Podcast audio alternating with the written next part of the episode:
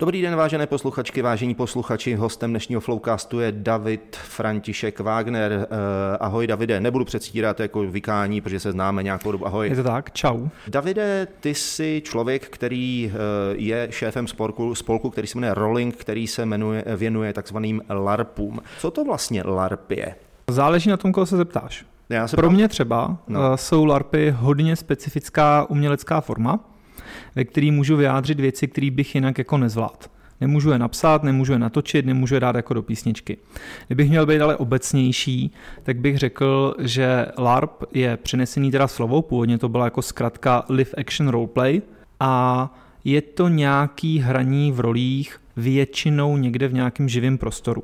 Takže kdybych měl dát příklad, tak LARP může být stejně tak Hrajeme si na nějakou padesátku legionářů, civilistů a tak dále, který se snaží projít jako zmrzlou Sibiří, sněží u toho na nás, občas se s někým jako střílíme, řešíme nějaký osobní dramata. Stejně tak LARP může být 50 nebo 100 lidí prostě v oblecích se hádá o jako simulovanou budoucnost Blízkého východu a stejně tak to může být, že si jako hrajeme na to, že se nás 8 sešlo k večeři a řešíme jako nějaké jako normální vztahové věci úplně civilně. To všechno může být LARP.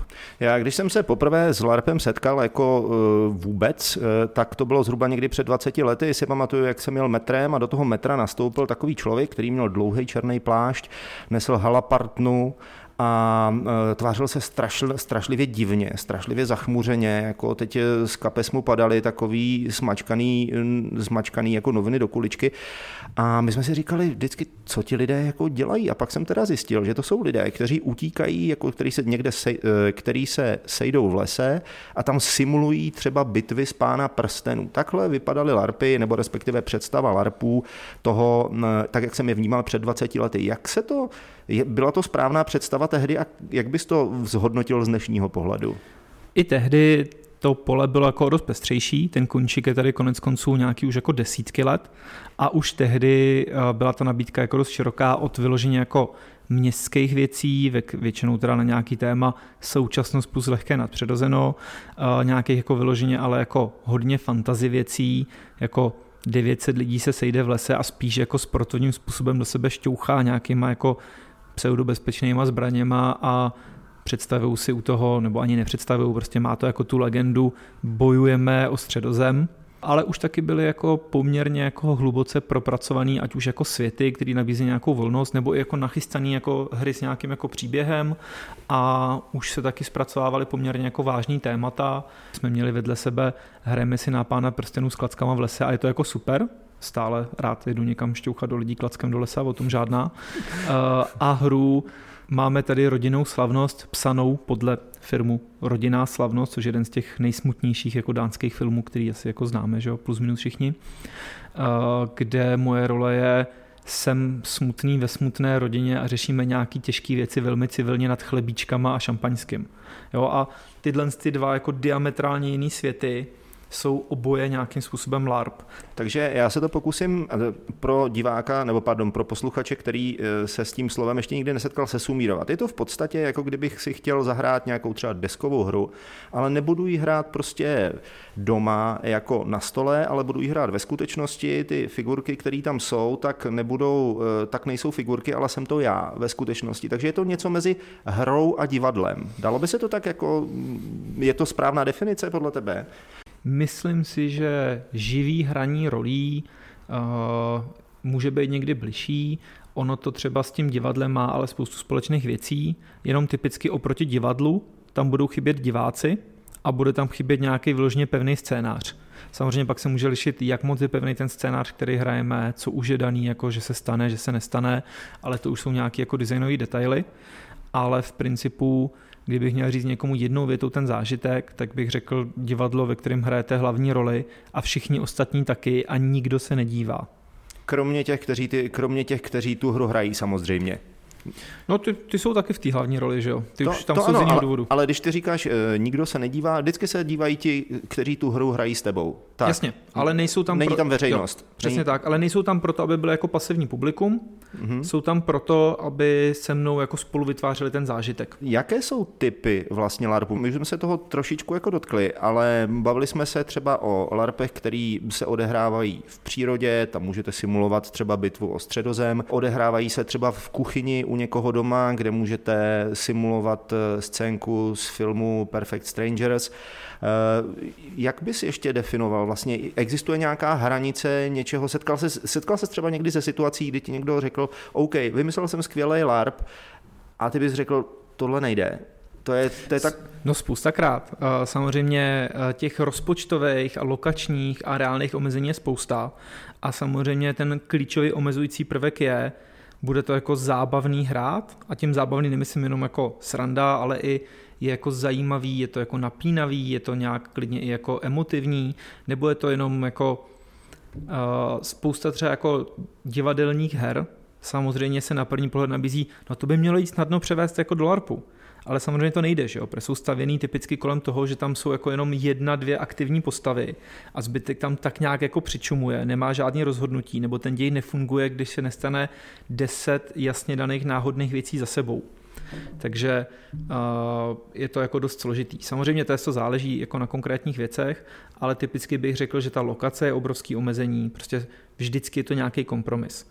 Jo, jako když si hrajeme na zmrzlou Sibiř prostě kolem jako železného brodu, tak samozřejmě jako je tam zima, je to tam jako nepříjemný, ale nepřijde tam jako dobový vlak. Vy jste si hráli na zmrzlou Sibiř? Kdybych měl říct třeba jednu hru, kterou uvádíme asi nejčastěji, tak to budou Legie Sibirský příběh, který jsme před sedmi lety ve spolupráci s Československou obcí legionářskou jako připravili a nějak se stalo, že se stali poměrně úspěšnýma. Je to hra o nějakých 54 lidech, kteří se dostali právě v době občanské války na Sibiři v rámci stahování eh, československých legionářů z Ruska zpátky do vlasti do nepříjemné situace, jsou oddělený od zbytků a jeden a půl den prchají skrz jako území nikoho, aby se dostali k ostatním k vlaku a dostali se zase domů.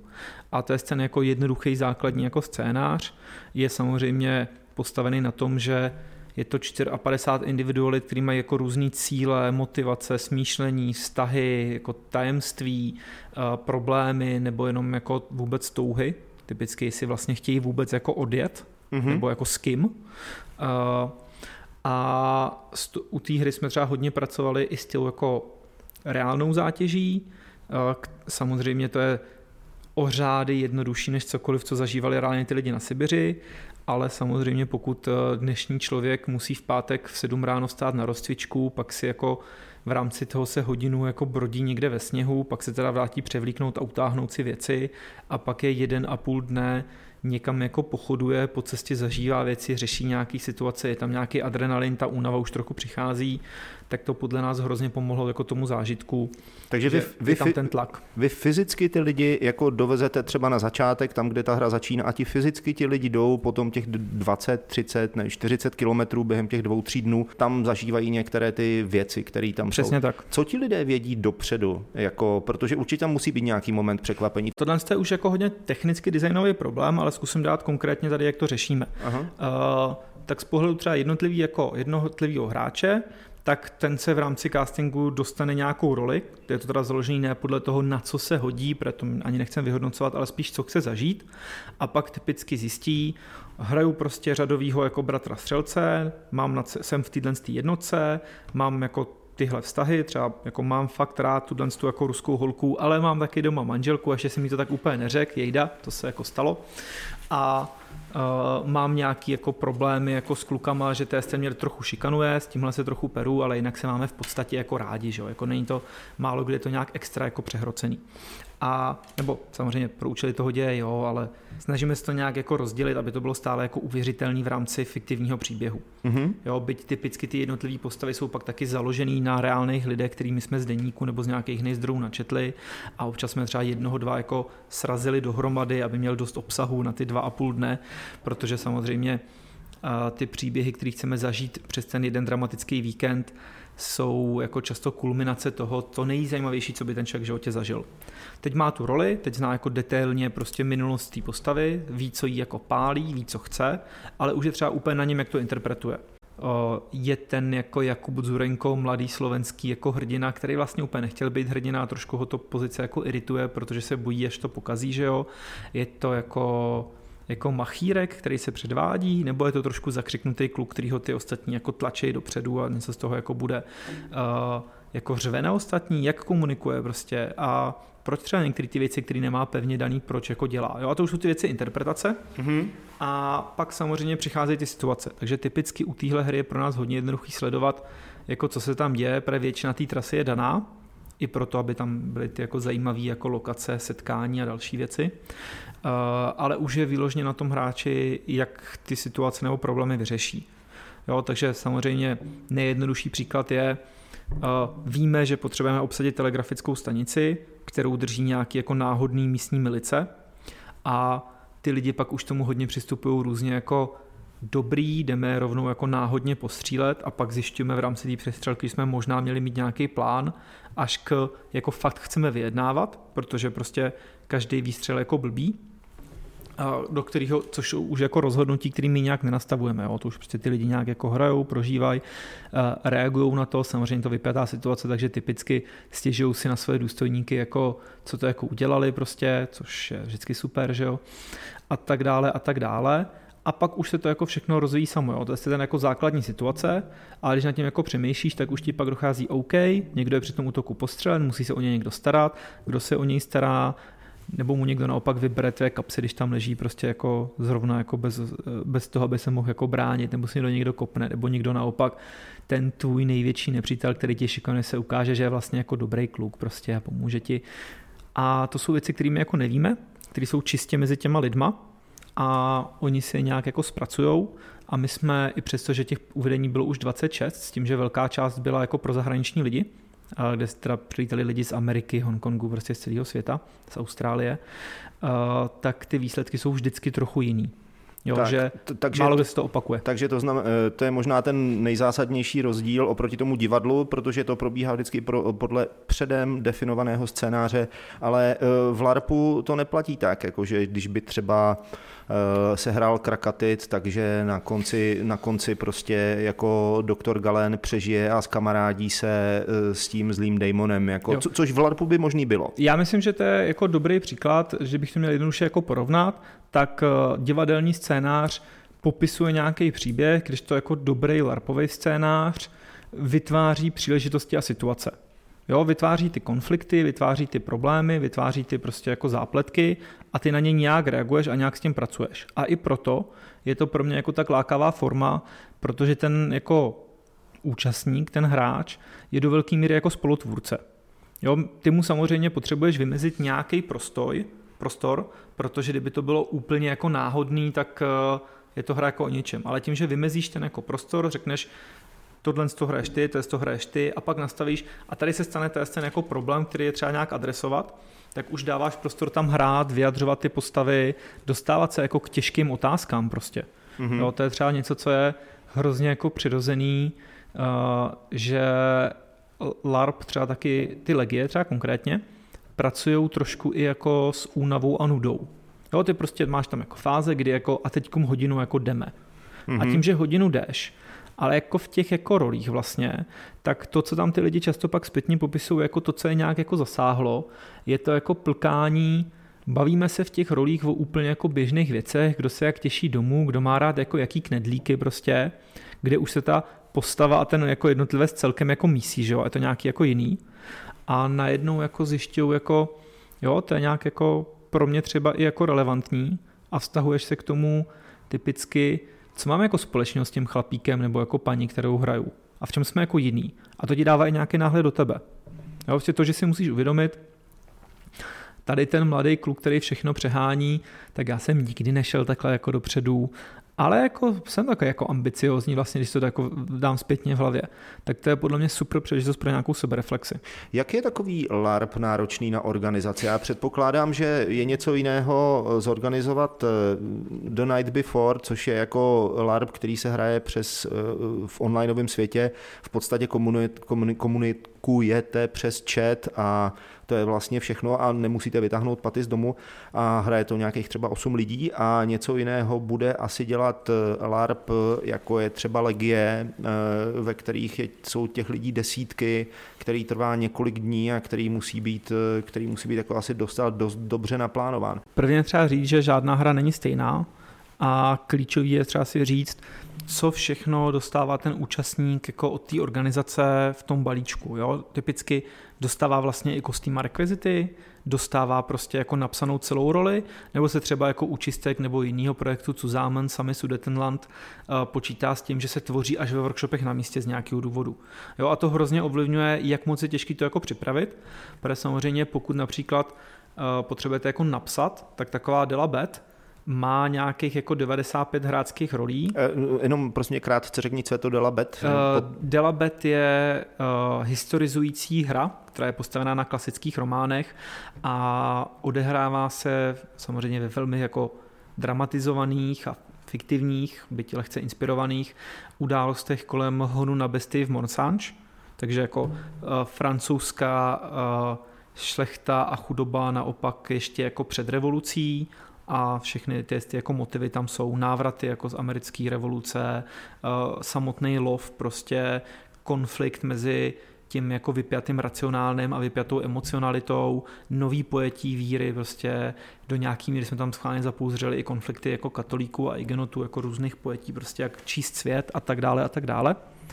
A tam je nějakých 95 rolí a každá z nich má samozřejmě pěti, šestistránkovou jako postavu, kterou ten hráč musí obdržet. Mm-hmm. K tomu tam je nějaká jako 150 stránková metodika pro různý krátkodobý vedlejší role, který jako rozhýbávají ten děj nebo přináší nějaký nový impulzy. K tomu tam jsou doslova stovky stránek nějakých jako herních dokumentů, protože je v zápletce dobré vědět, že pokud někomu třetí den ráno přijde dopis, no tak ho někdo musí napsat, že jo? A k tomu samozřejmě ještě nějaký prováděcí metodiky, jako právě proto, aby bylo jasně vědět, nesmí se zapomenout ve středu ráno poslat ten dopis. Nebo jako věci jako je hodně dobrý dát ty brambory vařit jako už v 10, aby jako v půl jedný byly. Jo. To jako, a to všechno musí někdo připravit, naplánovat a vyřešit. A taky musí připravit to, aby ti lidi měli co jíst, aby, Jasně, se, aby, se, mě, tak, aby, se měli, aby měli kde spát a tak. Uh, kolik lidí třeba připravuje legie jako takový? Jako uh, jeden, tak. berme jeden běh. Já, já to musím jako rozdělit. Jo. No. Úplně poprvé tu hru napsalo a kostýmově připravilo. Blí, na, blíž, blíž k tomu, prosím tě. Jo. Uh, úplně poprvé tu hru uh, napsalo a kostýmově připravilo nějakých třeba jako tým 12 lidí, které jsou stále dohledatelné na stránkách, aby tam ty díky mohly proběhnout. A teď už každý další běh tak vyžaduje, dejme tomu, jako úzký tým 4-5 lidí, který, když je to napsaný, to jako připraví, ale pak na místě je třeba nějakých opravdu jako 15-20 lidí, si myslím, že je minimum na to, aby zajistili jako tu logistiku. Jo. Ono i tak primitivní věc, jako na každém stanovišti, kam ty lidi jako dojdou, je vlastně fajn mít teplej čaj. Je to prostě jako dobrý v té zimě. Uh, ono to výrazně ten dojem, je to náročné, většině lidí nesníží a i ty největší drsňáci si ho prostě rádi dají a pak jsou trošku jako žavější do toho něco jako rozjíždět nějaké ty konfliktíky, než že by se jenom klepali pod kabátem a doufali, že to jako brzo do někam do spaní. Dostáváme se k další části a to je vlastně za kolik se taková sranda dá pořídit. Když se jedná o hry, které jsou větší, opět budu mluvit o tom jednom jediném příkladě, který, o kterým můžu diskutovat, protože jsem ho zažil na vlastní kůži, což, je, což byly ty čistky, ty stály nějak asi kolem 3,5 tisíc, jako, nebo 2,5 tisíce. Jsou to prostě... To, to stojí 1800. Aha, tak já jsem si možná zadal nějaký sponzorský, nebo ty, no, protože jsem, možná, možná jsem si vzal nějaký, tak sta, no. dobře, tak jako stojí 1800. Nebo 2000 něco takového, tak, jsou, ale jako, no. Jsou to prostě nízké jednotky tisíc, jako v každém případě ještě vím, že vy odpouštíte, myslím, že 350 korun, pokud tam člověk zůstane a pomůže to uklidit, což je super. Uh, ale uh, Jaký má taková hra vlastně rozpočet? Jako teď vem, vem si třeba jeden běh té legie, o který jsme dneska mluvili, je to 50 lidí, kteří musí někam přijet, někde musí trávit eh, nějakou dobu, od někud někam jdou, někde musí spát, někde musí prostě jíst a tak dále. V, jakým, v jakých částkách se pohybujeme?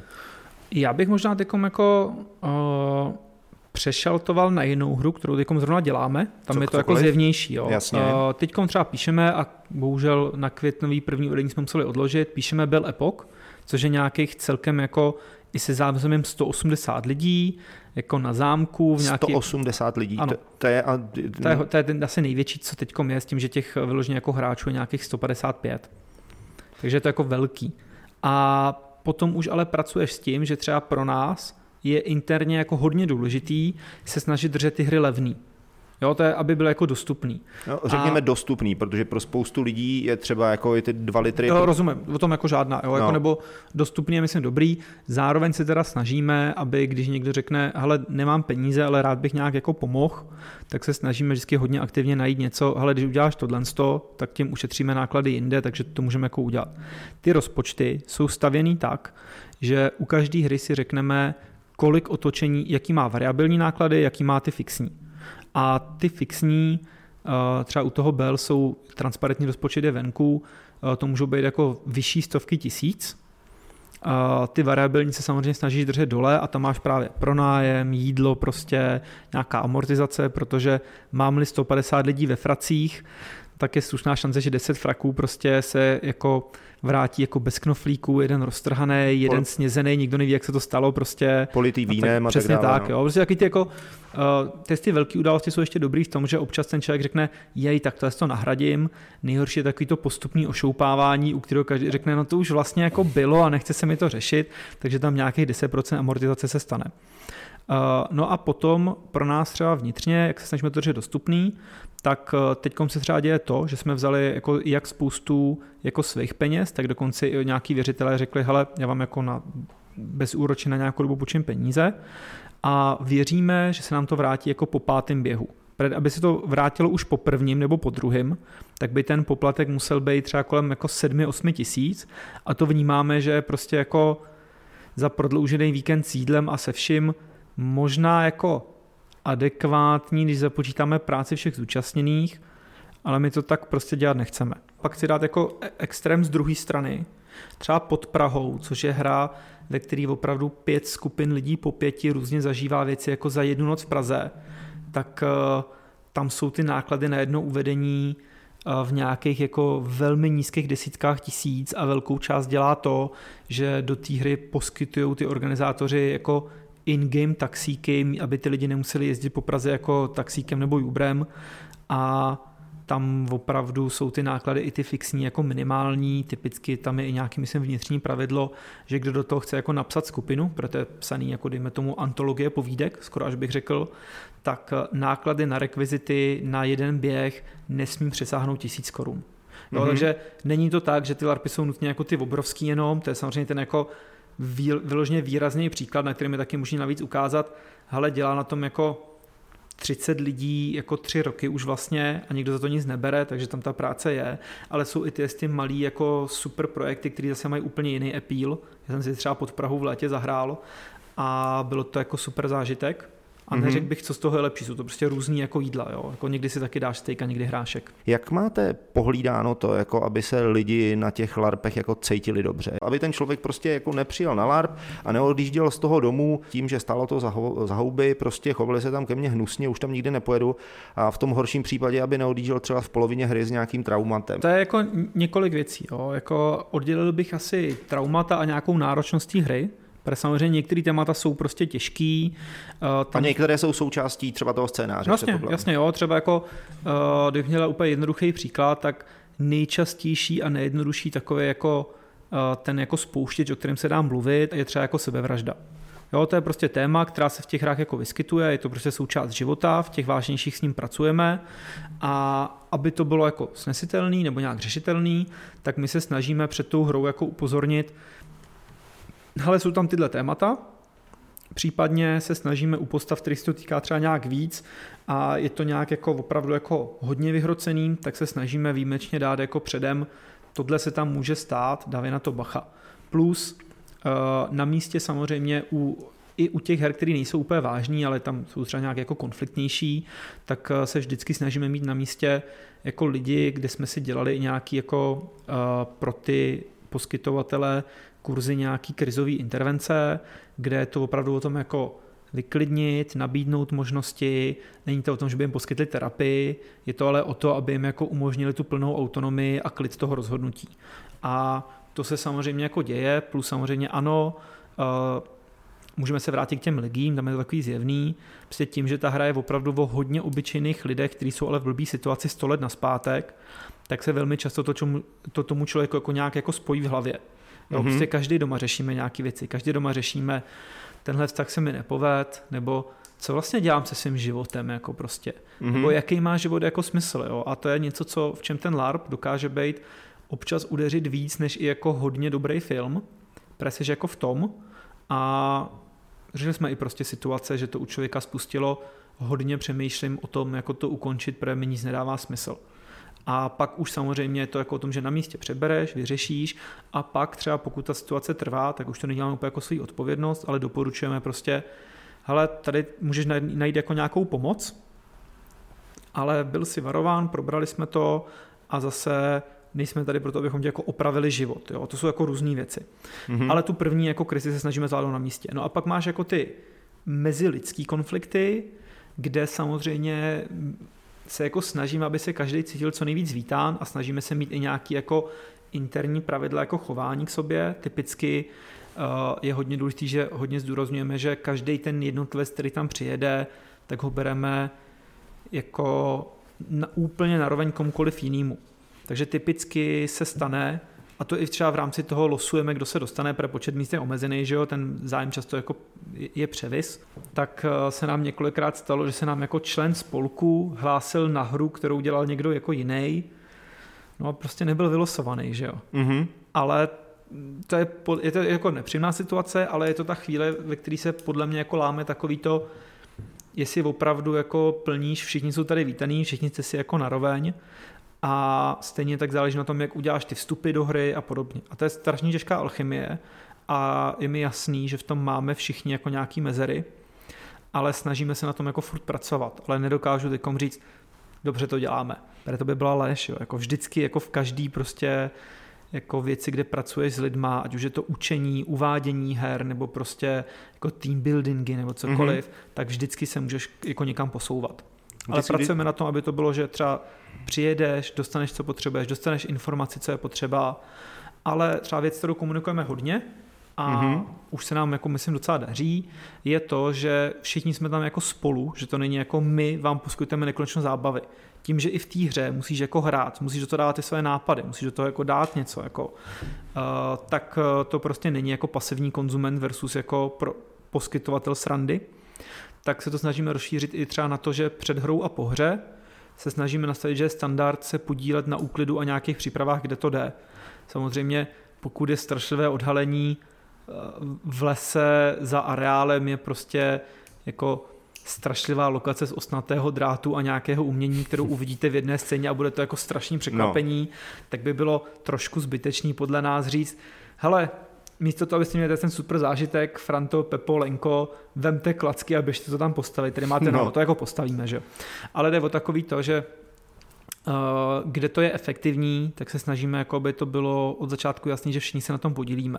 Takže že třeba kulturně úplně v pohodě, hele, vy dva, prosím vás, můžete mi pomoct vzít tuhle bednu, protože tím usnadníte a budu moct dělat jako jiné věci, pojďme prosím vzít tu bednu.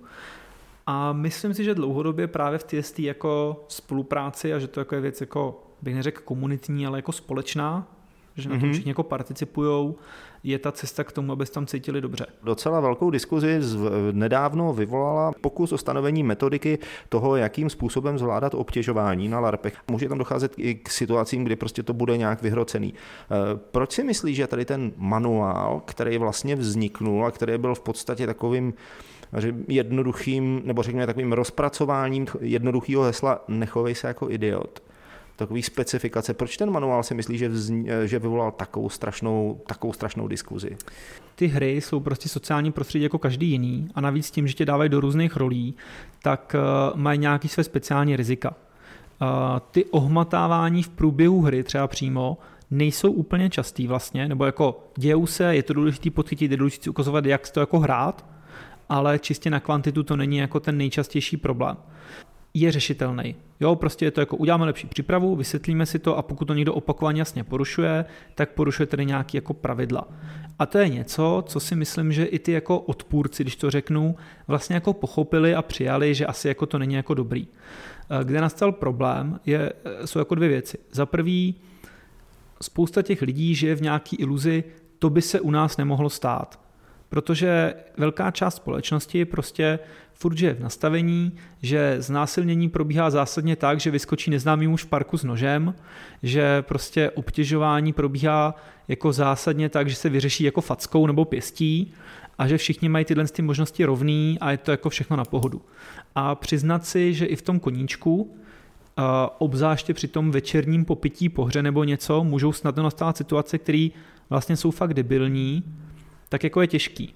To samozřejmě neznamená, jako že nastává nějaký období honu na čarodějnice, to je obzvlášť v tom českém prostředí podle mě úplně jako nemožný, byť českýma médiema taky před pár lety prolítlo, jako, to je, jako vlastně podobný trochu jako český mýtu. Jo. Než v Čechách nastalo nějaký mýtu, tak se všichni muži plus minus tvé věkové kategorie vyhradili, že jako když proběhne, tak to bude špatný a že už teďkom je to jako blbá cenzura.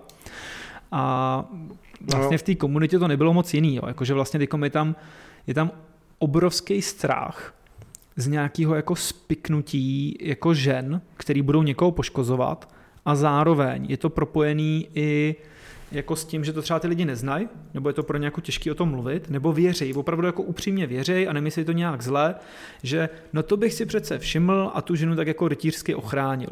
Tak se jako bojej, že ty situace vlastně jako neexistují a že kdyby jako byl nějaký problém, tak to přece vyřeší stará dobrá jako pěstovka, vyřízení a to je ten jako komunitní a nevy, a, spravedlnost. A, nevyřeší.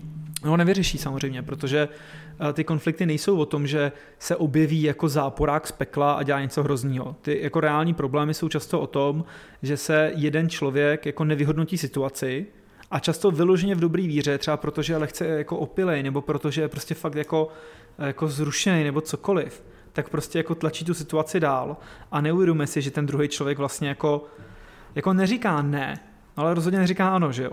Druhá část, kterou teda bych chtěl jako rovnou říct, že to je podle mě vyloženě jako prostě jenom jako kokocký a nechci to nějak jako obhajovat, jsou prostě lidi, kteří to propojují s nějakým jako světonázorem a když se pak jako dočítáš, že to je nástroj jako těch jako neomarxistů, aby nás jako ovládli a oni nás chtějí ovládnout přestože zas, že jako nás jako demaskulinizují takhle a no. úplně navážno to ty lidi jedou, no. tak to si třeba myslím, že jako klucí a jsem tam holky, který jako říkají tyhle věci, jsou opravdu jako nebezpečný, obzvlášť proto, že typicky, když jsi jako mladý, jsi v té komunitě nový a chytneš jako náhodnou partu, která vypadá jako tvrdácky a tam dostáváš tyhle ty jako sračky do hlavy, mm-hmm. tak to se bojím, že to je, živná půda pro kluky, kteří si pak s bizoní čepicí půjdou podívat na kapitol, jo? Jako, když to jako vemu hodně jako zkráceně. Není to jako moje aktivita nebo nějaká oficiální spolková aktivita, dělali to jako uh, lidi, kterým záleží na tom, aby ty informace byly dostupné. Já jsem v tom měl teda v nějakých věcech jako úlohu konzultace kvůli lokalizaci, Jasně. aby to jako adresovalo ty jako věci, které jsem třeba při organizování her zažil a tam jsem ale jinak jako bych nikdy neřekl, tlačím to a bral se za to zásluhy podle mě na tom hlavně bizarní to, že, jak jsem říkal na začátku, ono to jako není povinný. Jo. Prostě někdo sepsal, myslíme si, že tady jsou nějaký typy, který typicky ne tomu jednotlivci a třeba těm pořadatelům můžou dát jako radu, jak třeba udělat, jak ve hře jako třeba nastavit jako fyzický hraní. Protože jak si řekl, dám holce ruku kolem pasů, to jako není úplně automatický, že jo? jo to je třeba si před tou hrou prostě, ve chvíli, kdy chceš, aby byla dotyková, jako mm-hmm. velmi jasně nastavit, hele, je teda v pohodě se vzít za ruce, kolem ramen a já jsem třeba jako toho názoru, že pokud se na tom všichni domluvějí, můžou z toho kdykoliv vystupovat a je to jako jasně nastavený, tak ať tam jako dospělí lidi, kteří jsou schopní dát konsenzus, ať tam klidně jako souložej, to je mi jako úplně jedno vlastně. Mm-hmm. Ale je pro mě hrozně důležitý, aby tam byly ty nástroje toho, že se na tom jako dohodnou, ale že typicky, když změní názor, tak uh, můžeš bez toho, abys měl obavu, že někomu skazíš jako hru nějak jemně a bez toho, aby to bylo pro tebe extra náročný, naznačit, hele, jak jsme si řekli, že když dám příklad, který je nějak jako neextrémní, že se budeme při pochodování někam držet za ruce, Mhm. tak eh, není to o tom, že tě chci jako ve hře nastavit, už tě jako nemám rád, je to o tom, že se vlastně cítím blbě vůči svojí přítelkyni, která je doma, že se s někým jako fyzicky vodím za ruku, byť je to ve hře. Jasně. Jo, a to je podle mě věc, kterou je dobrý si jako vyjasnit, protože jinak může vést k tomu, že seš taky v situaci, ty jo, tykom, když to přestanou dělat, tak si bude myslet, že to je nějaký důležitý příběhový náznak, bude to řešit, třeba to bude hrotit, nebo bude mít pocit, že je chyba v ní, nebo v něm. Jo, to prostě dávám jako schválně takhle příklady. A mít na to dobrou komunikační platformu je podle mě jako hrozně fajn. A nevidím vlastně důvod, proč ji jako nemít. Jak je důležitý eh, podle, podle tebe jako v té hře eh, to prostředí jako takový? U těch, u těch řekněme, u těch eh, onlineových larpů, tam je to opravdu hodně asi na fantazii toho člověka, protože tam se do toho musíš vcítit. A když jsi reálně, reálně v tom prostředí, tak eh, jak, jak, jak moc to prostředí ovlivňuje Jo. tu hru? Já myslím, že teď si vlastně hodně zajímavě sloučil jako lokaci a prostředí. Opra prostředí dělají i ty lidi. Lokace podle mě je důležitá, je to prostě jako scénografie, klíčová součást té hry. Třeba teď na hrách už vyloženě děláme jako scénografický výkresy těch scén, jak se budou měnit a tak dále, proto to jako hodně ovlivňuje. Typicky z hlediska toho game designu je hrozně důležitý, kde v tom areálu jsou křesla a gaučíky.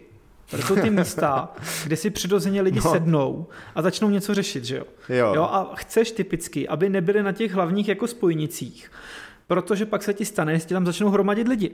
A nastávají jako trapné situace, že se ti místo toho, aby ta hra byla tak jako rozvržená po celém jako oblasti, nějak jako hromadě. Nebo typicky jako vlastně chceš, ty tady takový pěkný rybníček, co kdybychom vyloženě úplně transparentně řekli hráčům, tady je romantický rybníček, bylo by fajn, aby se své romantické scény brali k němu. Proto hrozně jako pomáhá, protože potom v rámci té hry je jednodušší mezi sebou číst, bere mě k rybníčku, bude nějaká romantika, ne, možná se chce rozejít, nebo možná to chce jako, jako požádat o ruku, nebo cokoliv, ale jako vím, jo, a to je jako to prostředí a tam a zároveň ty lokace jsou vždycky nějaký kompromis. Prostě jedna ku jedné lokaci, jak by byla v reálu, prostě je strašně těžký schánět a nemá to ani ten smysl. Vždycky hledáš něco, co je tak nějak, že to jako připomíná a třeba pro mě už, jak se to časem posunulo, tak není důležitá realističnost té lokace, abych řekl, takhle by to opravdu mohlo být, ale by byla zajímavá pro tu hru. Jo? Nebo Jasně. aby poskytla třeba pohodlí. Prostě je jako velký rozdíl, jestli seš pět dní někde, kde jsou jako splachovací záchody, nebo kde musíš jednou, dvakrát za den odběhnout s lopatkou do lesa a něco tam jako řešit. To prostě jako, já, já třeba ty dvě hodiny navíc radši využiju na to, abych si zahrál, že jo, protože kopat s lopatkou v lese jako výkalové jámy můžu jako po víkendu normálně, nemusím kvůli tomu Ano, to je pravda, no. Když, eh, když samozřejmě to bereš tak, jako že to není třeba součástí toho příběhu, že třeba se takhle na, tom, těch, na těch Přesně tak, jo. mohlo Poprav- odehrávat. Jako. A Popravdě třeba, a to je hodně motivace třeba i dávat lidem ale jídlo, že Mhm. kromě toho občas jídlem něco vyprávíš. Jo, uděláš tam jako hostinu nebo tam dáš jako nějaký stylový jídlo.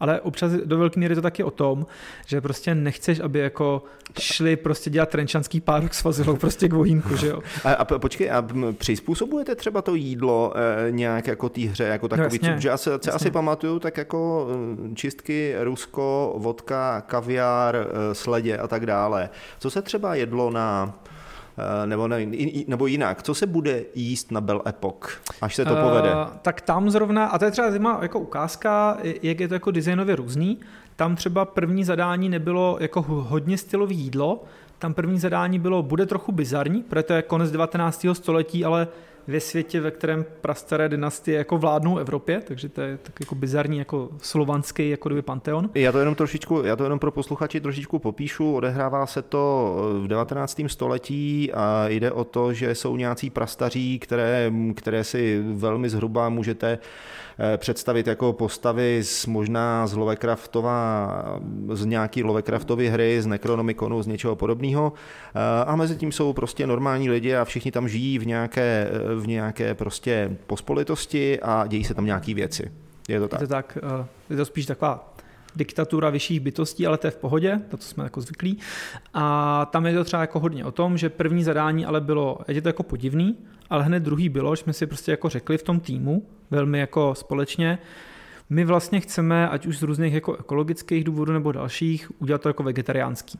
Jo, takže jsme si jako dali to, to omezení a pak už jako pracuješ s tím, že taky si řekneš OK, bude to nějak stylový, nebo můžeme udělat nějaký jako jídelníček, ale zároveň nechceme to řešit na lokaci, protože by nám to zabralo hrozně velkou část toho areálu vařit pro 160 lidí, no pro 180 mm-hmm. celkem i s tím zázemím, čili to budeme outsourcovat. Jo, a už jako jsi opět ale omezený, že musí se dohodnout s tou jako restaurací, která, nebo uh, vyvařenou, která ti to jako navaří, uh, co ti tam jako prostě dokážou udělat. Mm-hmm. Takovýhle omezení. No a tím se dostáváme vlastně k tomu prostředí, proto prostředí tvoří nejenom ta lokace a to jídlo, ale i ty lidi. Jo, a třeba to, co je pohře nejzajímavější, tak eh, někoho baví jít na tu afterparty, ale my se třeba taky hodně snažíme rozdělovat u těch vážnějších her obzvlášť, kdo si vlastně chce povídat o té hře a pro koho to bylo jako těžký, je rád, že to má za sebou, třeba jako prožil to, ale vlastně se nechce do toho nějak babrat. Nebo třeba nechce si povídat o té hře proto, že ji chce hrát jako znova v budoucnosti a nechce být něco prozrazený. A, a tak dále a tak dále a tím už nastavuješ jako prostředí té party a tam jsou ty požadavky už zase jako jiný. Jo. Tam nastavuješ a chceme tam nějaký taneční parket třeba, protože třeba jako jednou prostě už jako z tradičních jako vlastností právě té uh, Dela Betty, která byla na zámku Valeč, bylo tam nějakých celkem 120 lidí se zázemím, mm-hmm. uh, tak je prostě, že se udělá jako po tom, co tři dny jedeš nějaký dramata, tak kromě toho, že tam máš kavárnu a vyloženě jako kdyby hospodu, a vyloženě odpočinkový jako salon, kde je naopak ticho a můžeš tam jako sedět na polštáři a vyloženě jako meditovat, jasně. Prostě odpočinout si od toho hluku, tak je tam taky diskostan, do kterého se jako schromáždí ty lidi a z půlky ještě v kostýmech prostě jedou ty osmdesátky, vždy, to je jako, jako generační věc, jo. je to tam prostě. A vytváříš tím prostředí a třeba i tím ale vytváříš důležitý přechodový rituál, jo, že tím říkáš, bylo to zajímavý, doufejme, bylo to doufáme intenzivní, ale teď je konec, teď jsme už fakt jako jenom jako lidi, mm-hmm. a můžeme tady spolu jako popařit, nebo můžete si jít lehnout, nebo vlastně eh, teď máme nově, že v neděli máme kauci na úklid. No a buď to v neděli pomůžeš s úklidem a dostaneš kauci zpátky, nebo, a je to úplně legitimní, řekneš, hele, já chci vlastně už třeba v sobotu večer jet domů, protože ano. prostě chci spát ve své posteli, tak si nechte těch jako třeba 300 pade, my je pak investujeme opět zpátky do té hry, ne, že si jako vemu přilepšení k platu a žiju s tím dál. A můžeš jako jet domů a pro spoustu lidí je to taky v pohodě. A naopak máš pak hry, kde třeba legie třeba končí třeba ve dvě ráno, ale je to tak jako zvláštní, že my potom děláme povinnou zpětnou vazbu, kde si ty lidi jako sednou a v nějakých skupinách si jako vyříkávají věci, mluví o tom, co prožili a dávají tomu nějaký rámování. Kde to jako je důležitý pro tím, že ty konflikty můžou být hrozně intenzivní a často jsou provázaný pro, na, pro některé lidi furt ještě třeba živý politický témata, mm-hmm. tak je hrozně fajn, že ten jako komunista, ten týpek, co hrál toho komunistu, může říct jako No já jsem to vnímal jako takhle, v reálu to tak třeba vůbec nemám, nebo naopak mám, to je úplně jako v pohodě, ty hry jsou otevřený pro kohokoliv, prostě tam neděláme ilustrace, že jo. Uh, ale jako na té lidské úrovni vás jako mám rád, to, že jsem jako udělal nějakou hrozivou zradu, jako není jako problém, jo, to prostě byla ta hra a to třeba je podle mě někdy potřeba.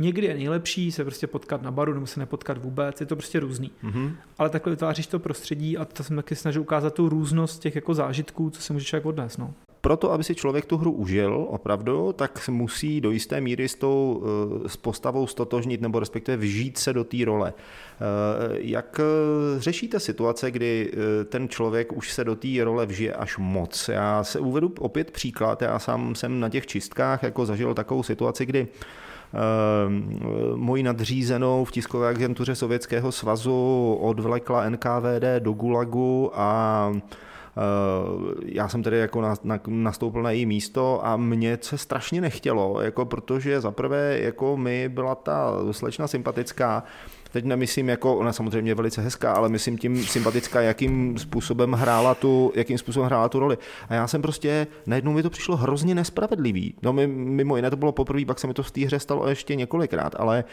říkal jsem si, není to je přece blbost, takhle to nemůže být. Jako jo. A úplně jsem jako získal takovou, získal takovou jako úplně nejistotu, vím, že jsem to tehdy nějakým způsobem řešil, za 10 minut jsem o tom samozřejmě nevěděl.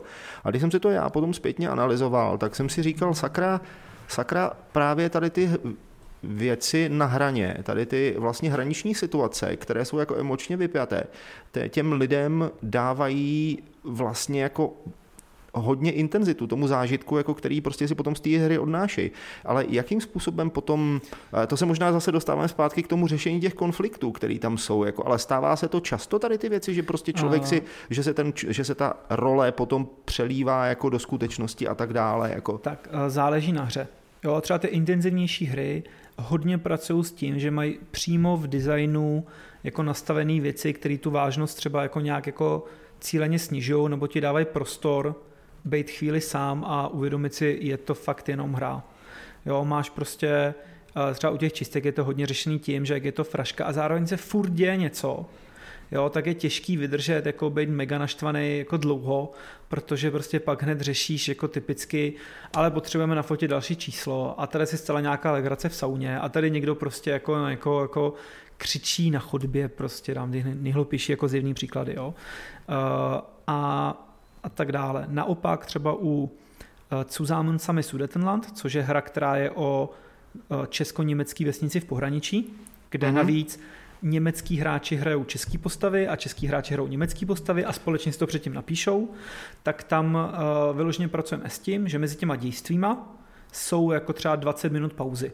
Jo, máš prostě pauzu, poslechneš si nějakou předělovou písničku, máš čas si to promyslet a jsi vyloženě motivovaný si třeba s těma hráčema na té hráčské úrovni jako promluvit, to se mi líbilo, nelíbilo, jak jste to jako vyhrotil, pojďme o tom se bavit, pojďme to třeba promyslet, jak to využijeme dál. A to je jako nástroj k tomu, abys eh, ty měl vždycky možnost toho trochu ustoupit. Navíc vždycky všechny ty hry, které děláme, nemůžu mluvit za, za všechny hry na světě nikdy, ale to, co děláme, tak se snažíme, aby tam vždycky byly jasné jako mechaniky, kterými tu hru můžeš kdykoliv přerušit. A obecně uh, jasně ten zážitek je důležitý a to, jak moc se jako vcítíš do té role, jak se ta imerze, jak se říká, tak je jako podstatný, ale mnohem podstatnější je pro nás jako uh, pohoda těch hráčů a ten cíl, pokud bych měl říct eh, jako definici, je silný zážitek bez trvalých následků. Čili, a, čili existují něco, čemu se v sexu říká safe words. Eh, to je ten nejjednodušší nástroj, ano, a stejně tak tam máš spoustu drobných designových věcí, typicky ty prodlužovačky, nebo naopak to, že máš jako vyloženě cíleně často v tom příběhu ty jako nabitý chvíle, třeba na těch legích je to jako nejjednodušší ukázka, prostě prožiješ něco intenzivního na té lokaci, prostě přijdeš tam o někoho z rodiny, je to jako smutný, prostě je to náročný a každý jsme o někoho přišel, takže to i propuje na toho člověka, prostě je to tak, připomene ti to nějaký věci. Mm-hmm. Uh, no a pak jdeš prostě půl hodiny jako kdyby po zasněžené cestě, nic moc vlastně neřešíte, nepovídáte si, máš čas se s ním jako srovnat, vyklidnit se, a pomáhá to. A taky vždycky, vždycky u těch her, kde jsou ty věci jako náročnější, tak jsou k dispozici konzultanti, se kterými ty můžeš přijít. Často jsou nějak schovaný ve hře. Jo, třeba s Legiema jde prostě telegrafista a jako ruská civilistka, za kterýma ty můžeš přijít, vybrat si samozřejmě, pokud chceš něco třeba řešit jenom jako s chlapem, tak to je úplně v pohodě, proberete to od čehokoliv jako hele, vlastně jsem ztratil svůj toaleťák, můžeš mi nějaký půjčit, což může být jaký dobrý starter k tomu se dostat k něčemu složitějšímu, jo? jako může být těžký přijít a říct, já mám vlastně teď už hodinu hrozný blues, vlastně no. mě to trochu jako štve, tak to je těžký říct, jako když řekneš, hele, já asi ztratil sirky a pak jako přijde, no a nechceš ještě něco náhodou nebo něco probrat, tak už je to jako snazší, že jo.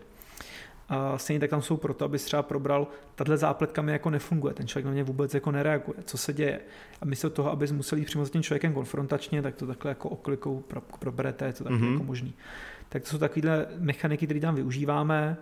A, a samozřejmě jako před 14 lety jsem taky jako měl tezi, že zážitek nemusí být pozitivní, ale hlavně silný tak to už v posledních letech, jako po tom, co jsme už zvládli nějaký ty silný zážitky vyprodukovat a mám to jako očkrtnuto, tak eh, člověk asi jako dospěje k tomu, že mnohem důležitější je, aby zážitek byl sice silný, ale taky... Aby nebyl negativní. Dal třeba, dal třeba impuls, mohl být negativní, může to být jako hrozně smutný, můžeš proplakat víkend, to se jako může stát, hmm. je to zajímavý, může to být super katarze, ale důležitý je, aby to fakt bylo na úrovni, setkal jsem se se zajímavým dílem, a do týdne jsem v pohodě a můžu normálně pracovat, prostě můžu fungovat. Nikoliv jsem zasekli v nějaký jako cizí fantazii a nemůžu fungovat ve svém reálném životě. To by se nikdy nemělo stát.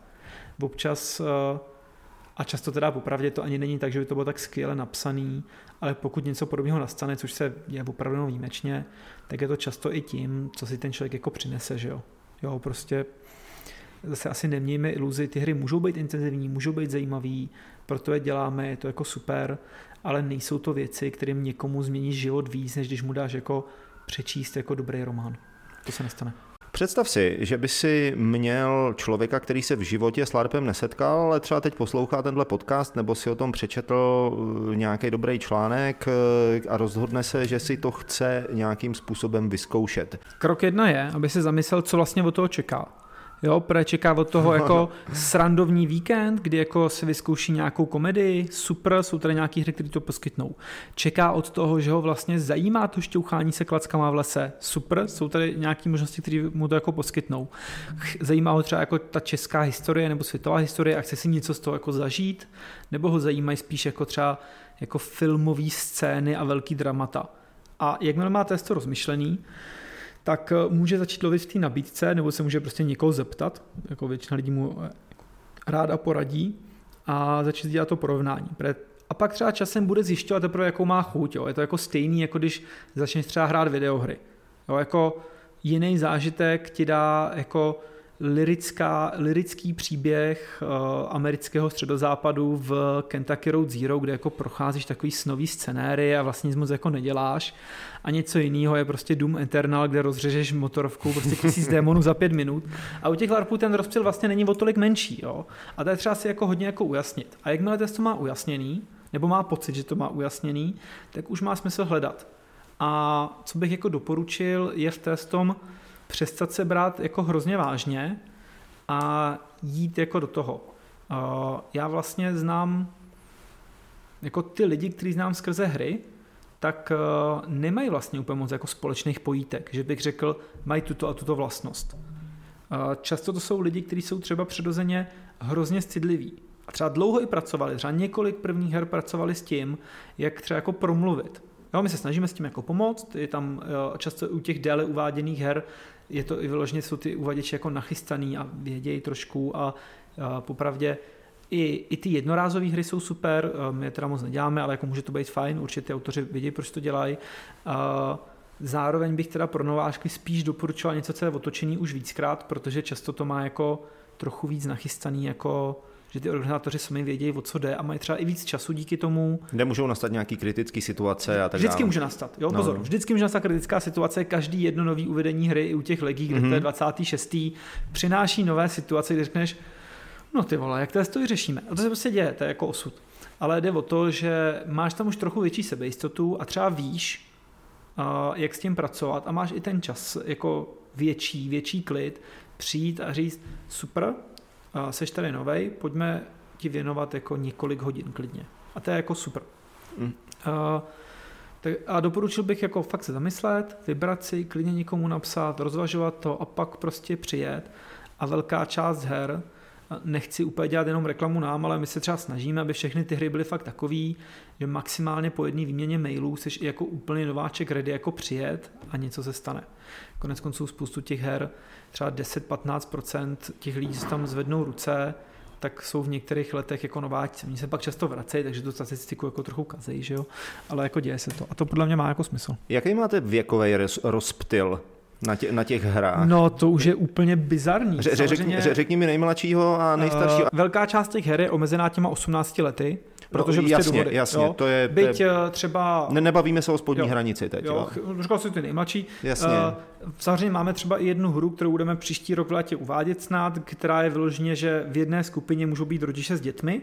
To je kavekanem, ano, že jo? A je to na to stavěný, jo, tam jako a s tím se dá jako pracovat, jsou takže hry, tam, takže, tam, takže to může, to, můžete, můžou to třeba lidé pojmout jako třeba rodinou dovolenou. Přesně tak. A, a co je důležitý, abych ukázal ten jako vrchní, jako vrchol toho věku nejjednodušejc, tak eh, máme několik dvougeneračních rodin a brzo nám přibydou asi nějaký třígenerační rodiny, který prostě jezdí jako celý a ty vrcholné věky jsou výrazně na 60.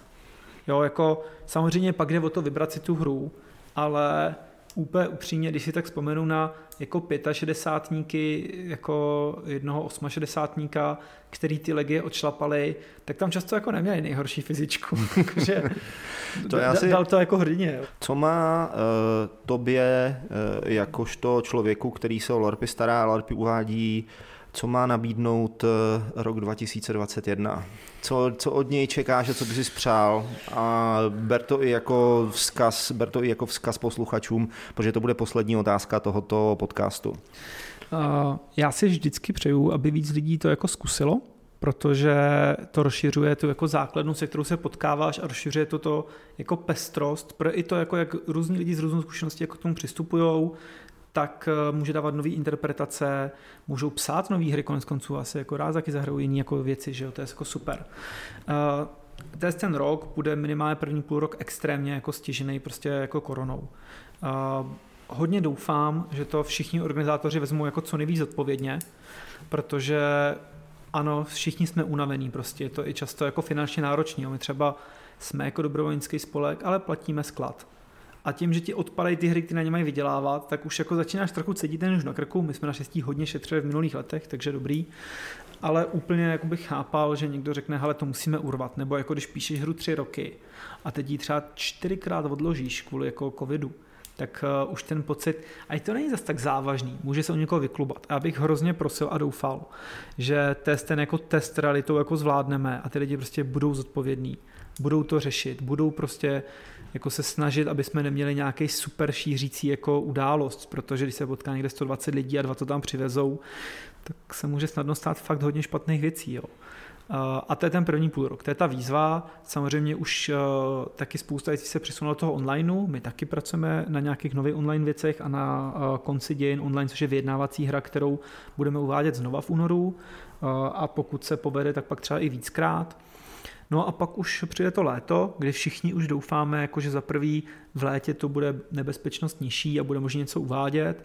A doufáme, že se srpnem, zářím přijde už ta proočkovanost na takový úrovni, abychom mohli uvádět i ty větší věci, aby v zimě znova mohli být legionáři, prefurt, jako to je zájem, prostě ty, jako, aby jsme mohli uvést jako ten belepok, abychom mohli prostě uvést třeba, já se hrozně těším jako na čáru, a i na ty jako bizarnější věci. Třeba máme prostě hru zpěvy rytířské, která je o moderní pohádkové Šumavě, na který jako ve skrytu žijí rytíři. Jo.